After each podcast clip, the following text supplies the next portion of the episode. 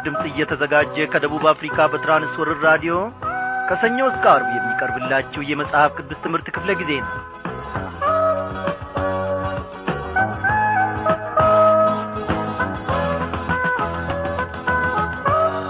ክቡራን አድማጮቼ እንደምን አመሻችሁ?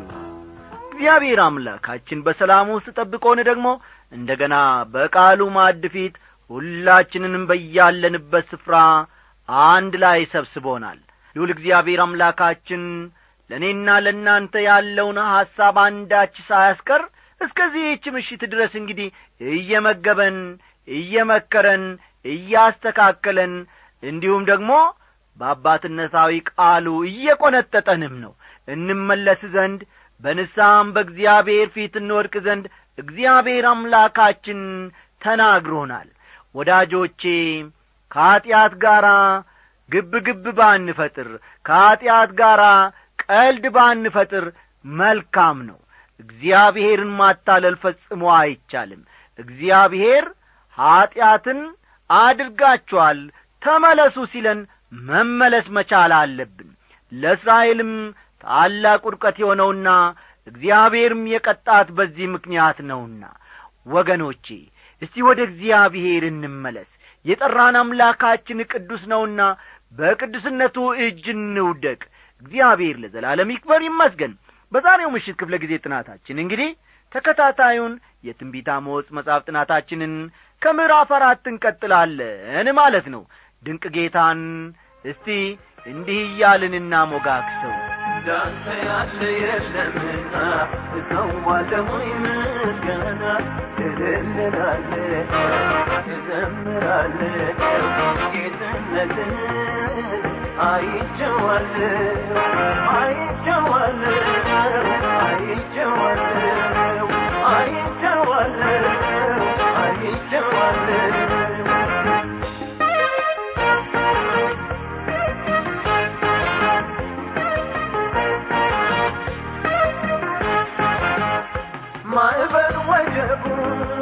ስታሰኝተ እንቆቅልሹ ችግሩን ፈተ ከድል ወደ ድል ኃያል አሸናፊን እንዳንተ ያለ የለምና እሰዋለሁኝ ምስጋና እልልላለ እዘምራለ ጌትነትን አይቼዋለ አይቼዋለ አይቼዋለ አይቼዋለ አይቼዋለ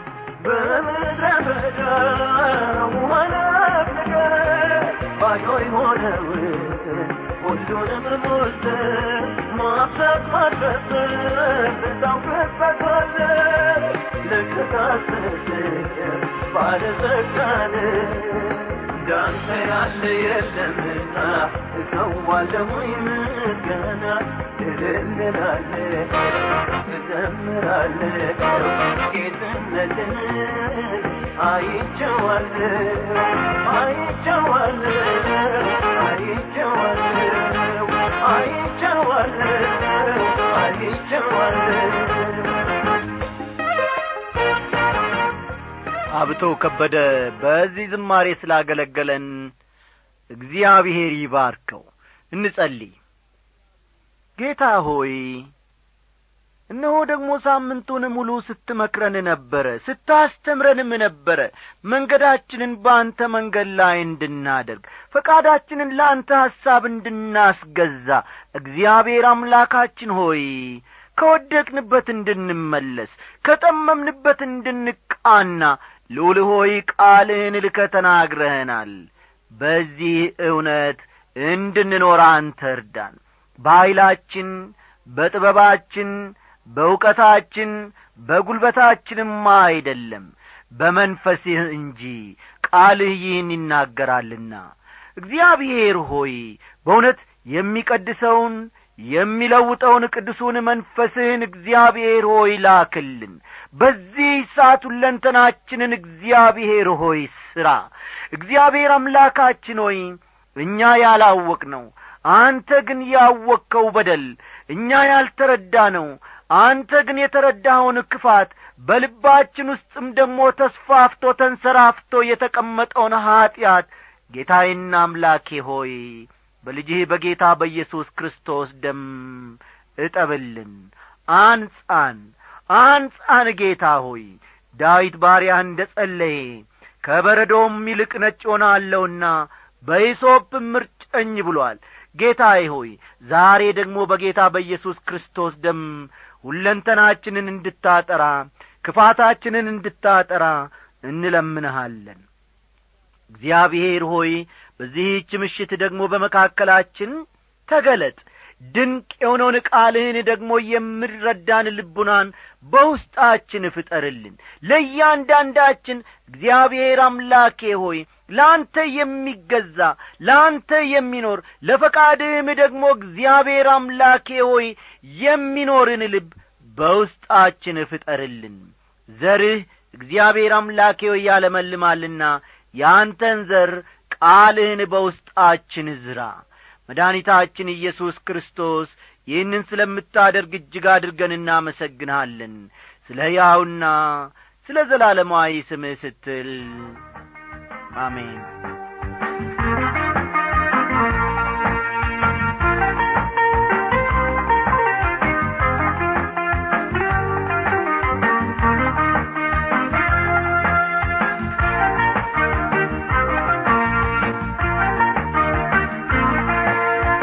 ክቡራን አድማጮቼ በዚህ በምዕራፍ አራት ውስጥ እግዚአብሔር በኀጢአቷ ምክንያት እስራኤልን እንደ ቀጣ የተሰጠውን ማሳሰቢያ ከራሳችን አንጻር በትላንትናው ምሽት ክፍለ ጊዜ ስንመለከት ነበረ። ዛሬም ደግሞ የዚያኑ ቀጣይ ክፍል ይዘንላችሁ ቀርበናልና መጽሐፍ ቅዱሶቻችሁ ገለጥ ገለጥ አድርጋችሁ ትንቢተ አሞጽ ምዕራፍ አራት ቁጥር ስድስትን ተመልከቱ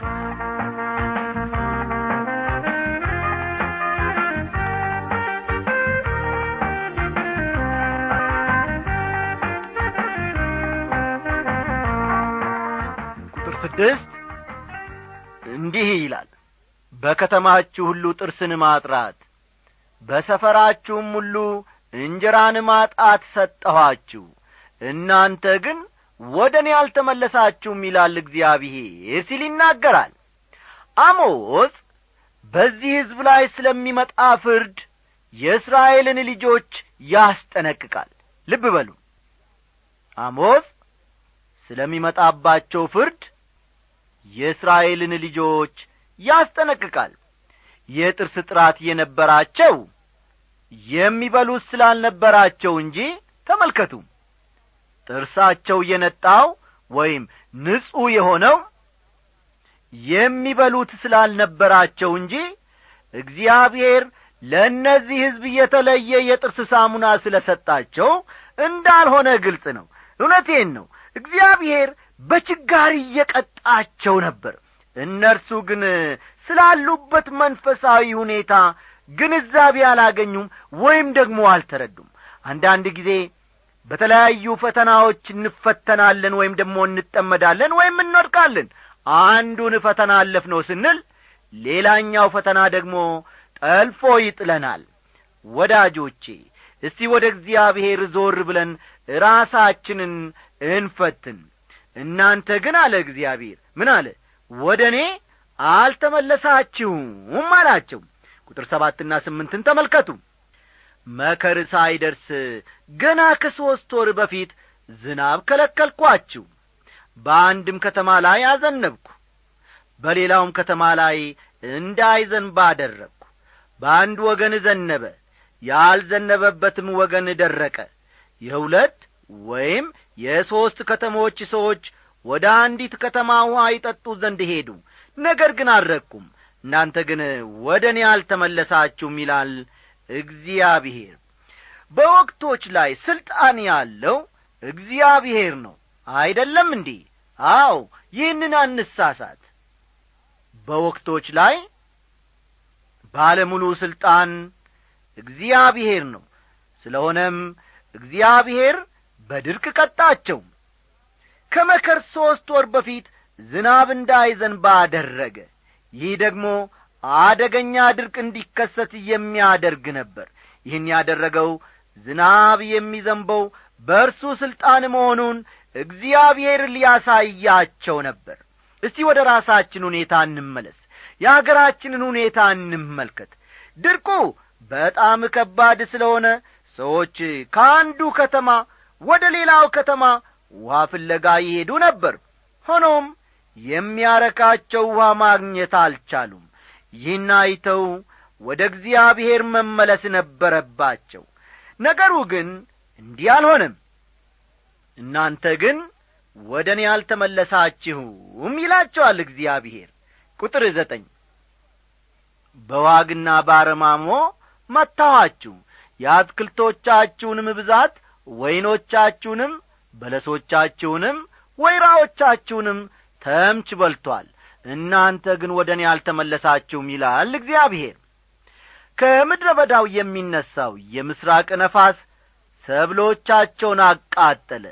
ስለዚህም ሰብሉ ከመታጨዱ በፊት እዚያው ቀጭጮ ነደደ። ሰብልን የሚያጠቁ ዋግ አረማሞና ተምች እንዲመጡ አደረገ። እነርሱ ግን በዚህ ሁሉ እንኳ ተመክረው ወደ እርሱ ወደ እግዚአብሔር መመለስን አልፈለጉም። እናንተ ግን ወደ እኔ አልተመለሳችሁም ይላቸዋል እግዚአብሔር። ቁጥር አስር በግብፅ እንደ ነበረው ቸነፈርን ሰደድኩባችሁ ጐበዛዝቶቻችሁንም በሴፍ ገደልኩ ፈረሶቻችሁንም አስማርኩ የሰፈራችሁንም ግማት ወደ አፍንጫችሁ አወጣው። እናንተ ግን ወደ እኔ አልተመለሳችሁም ይላል እግዚአብሔር።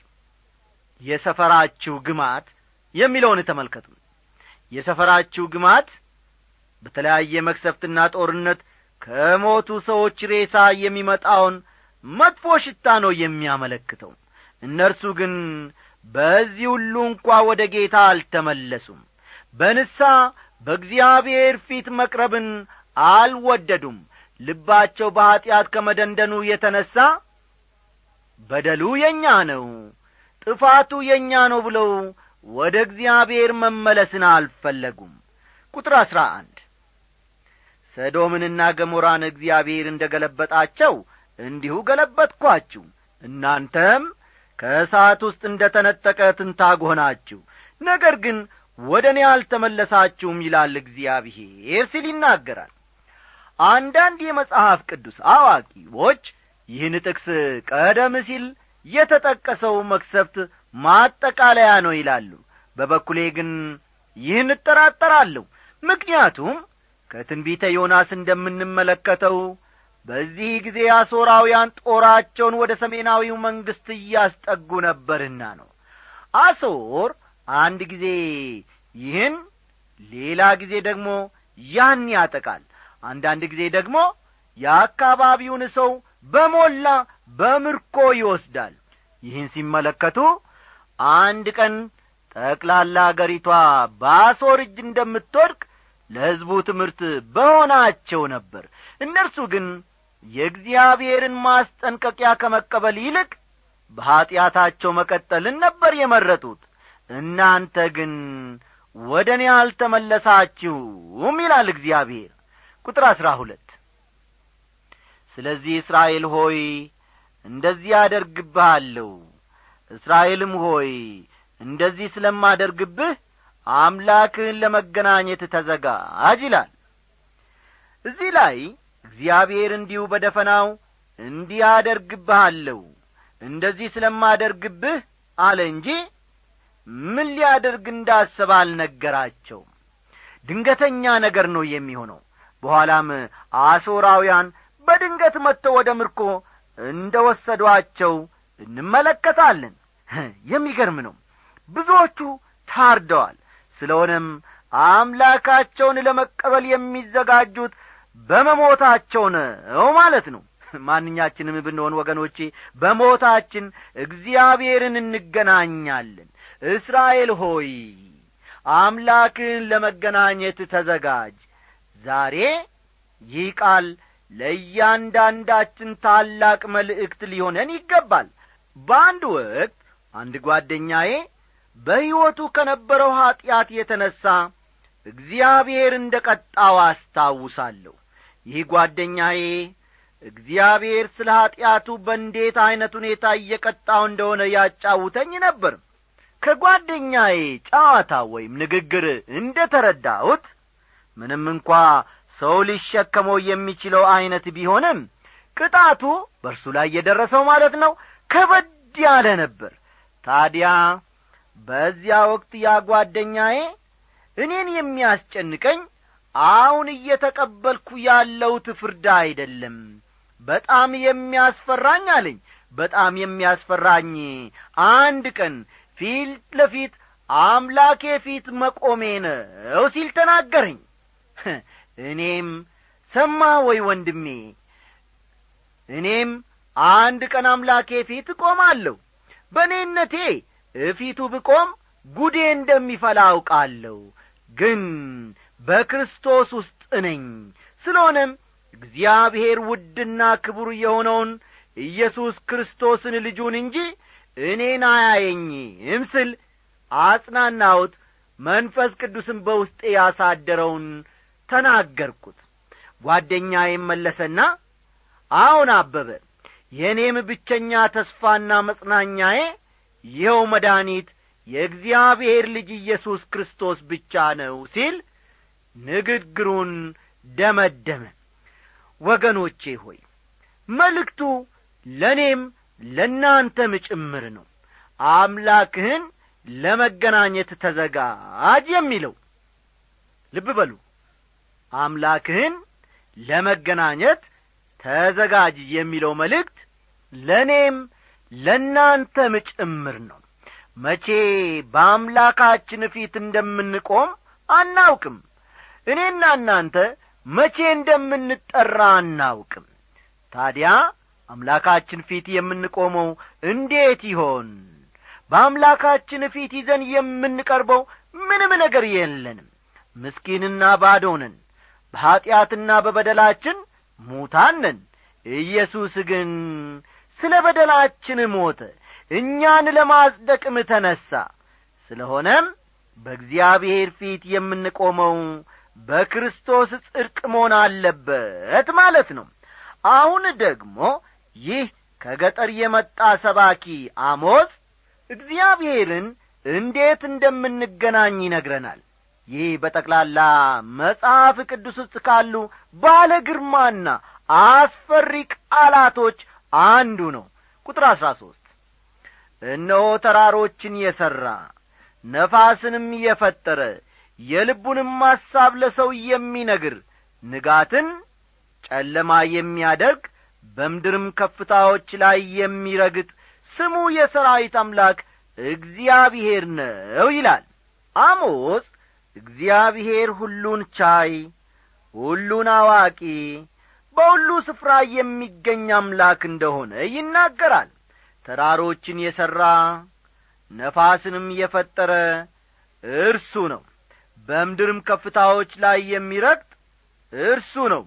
ወገኔ ሆይ የትም ብትሄድ ሌላው ቀርቶ ጨረቃ ላይ እንኳን ብትወጣ በፍጹም ልታመልጠው አትችልም።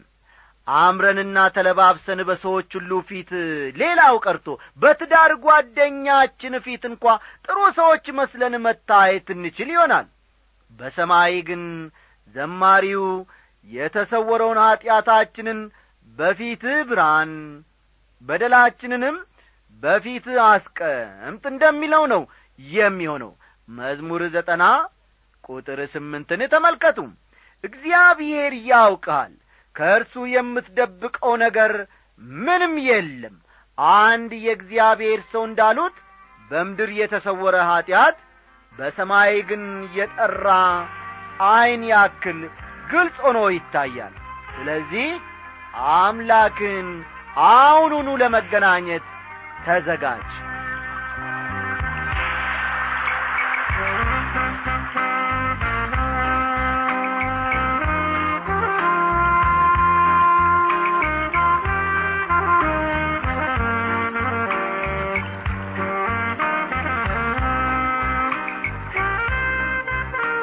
እግዚአብሔርን ስለዚህ ድንቅ ቃሉ በእውነት እኔ እጅግ አድርጌ አመሰግነዋለሁ።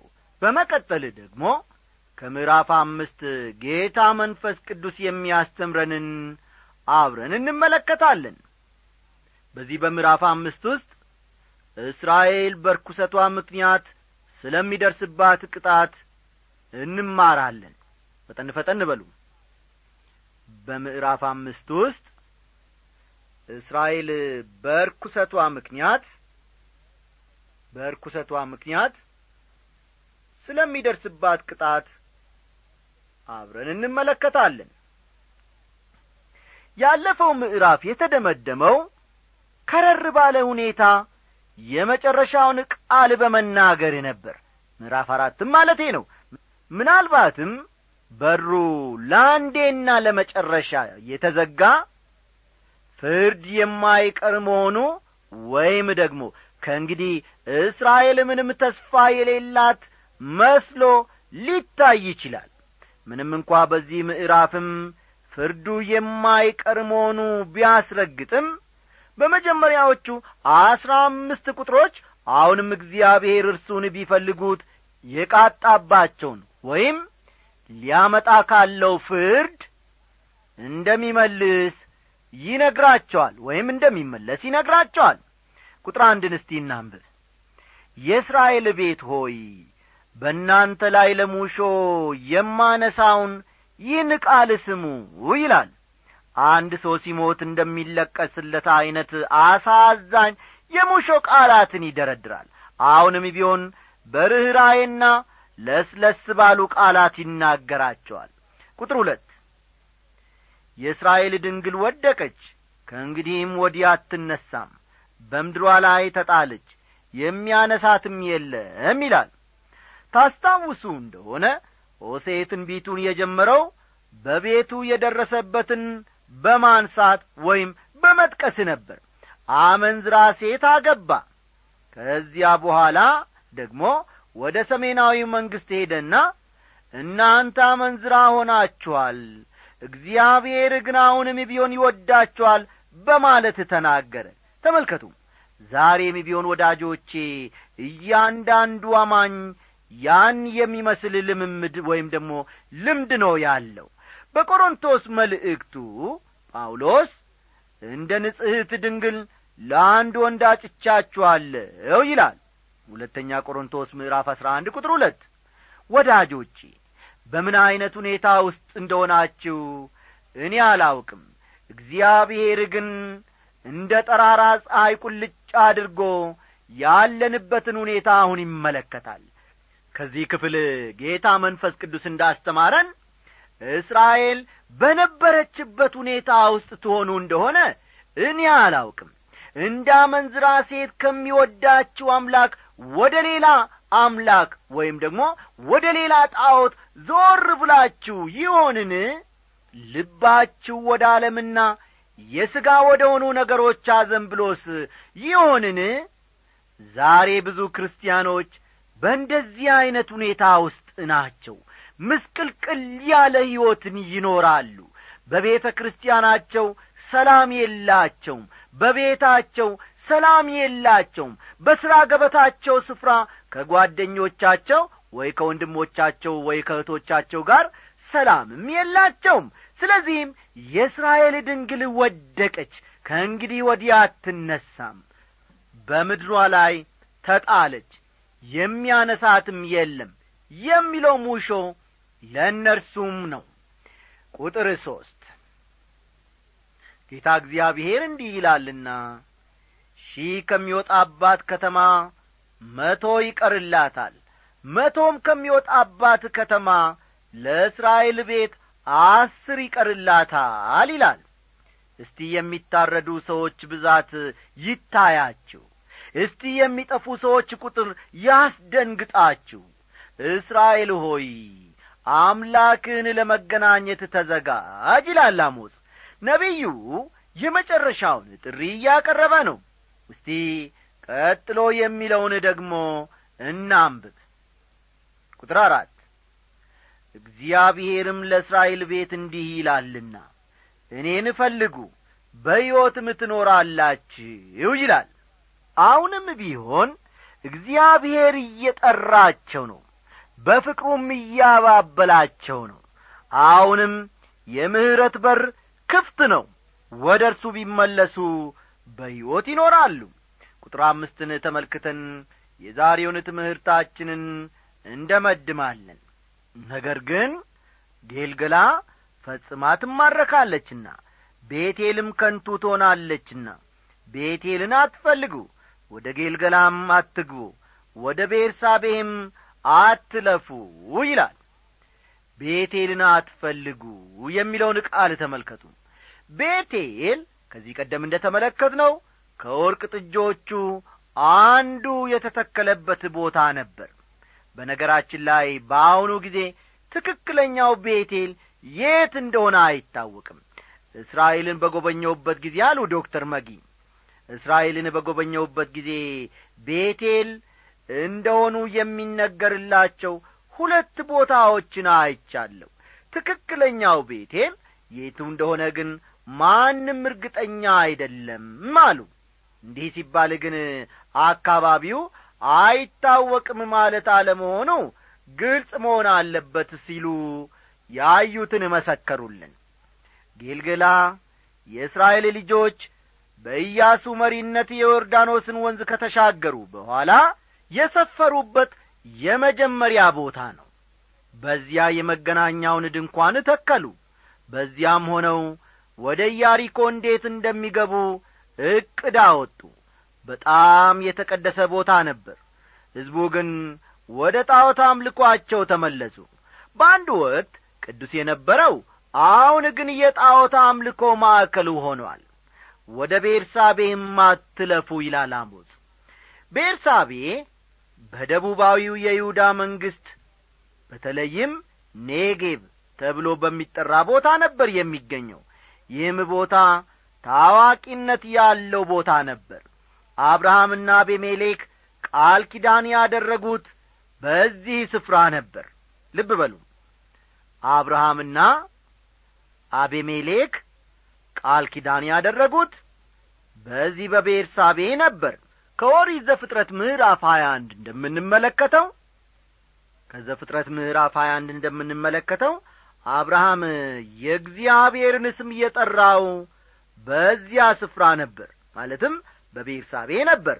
በቅዱሳት መጻሕፍት መሠረት ከዳን እስከ ቤርሳቤ ሲል ከሰሜን ጀምሮ እስከ ደቡብ ድረስ ያለውን የእስራኤልን ግዛት ማመልከቱ ነው። ጌልገላ ፈጽማ ትማረካለችና ቤቴልም ከንቱ ትሆናለችና ቤቴልን አትፈልጉ ይላል። ቤርሳቤ ያለችው በሰሜኑ ሳይሆን በደቡቡ መንግሥት ውስጥ ነበር። ታዲያ እዚህ ላይ ስለ ቤርሳቤ ማንሳት ለምን አስፈለገ ትሉ ይሆናል። ደቡባዊ መንግሥት ሲወረር ቢያንስ ከመቶ ዓመት በኋላ ነበር ቤርሳቤ በምርኮኝነት የተወሰደችው። እነዚህ ሁለት ከተሞች ቤቴልና ጌልገላ ግን በቅርቡ በምርኮ ሊወሰዱ ነው። አሞጽ የተናገረው ትንቢት ወገኖቼ ቃል በቃል ተፈጽሟል። ሁሉን ያዘጋጀው እግዚአብሔር ነው። የለም አንዳች ከኔ ብይምለው በሱ ነው